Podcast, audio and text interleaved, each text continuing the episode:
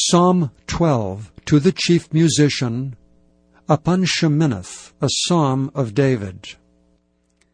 Help, Lord, for the godly man ceaseth, for the faithful fail from among the children of men.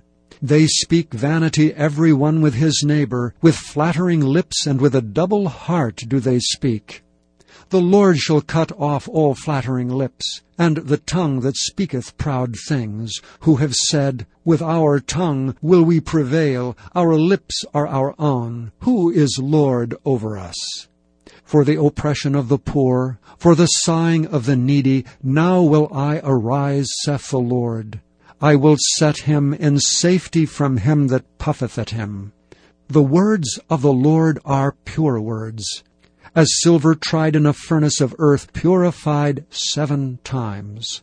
Thou shalt keep them, O Lord, thou shalt preserve them from this generation forever. The wicked walk on every side when the vilest men are exalted.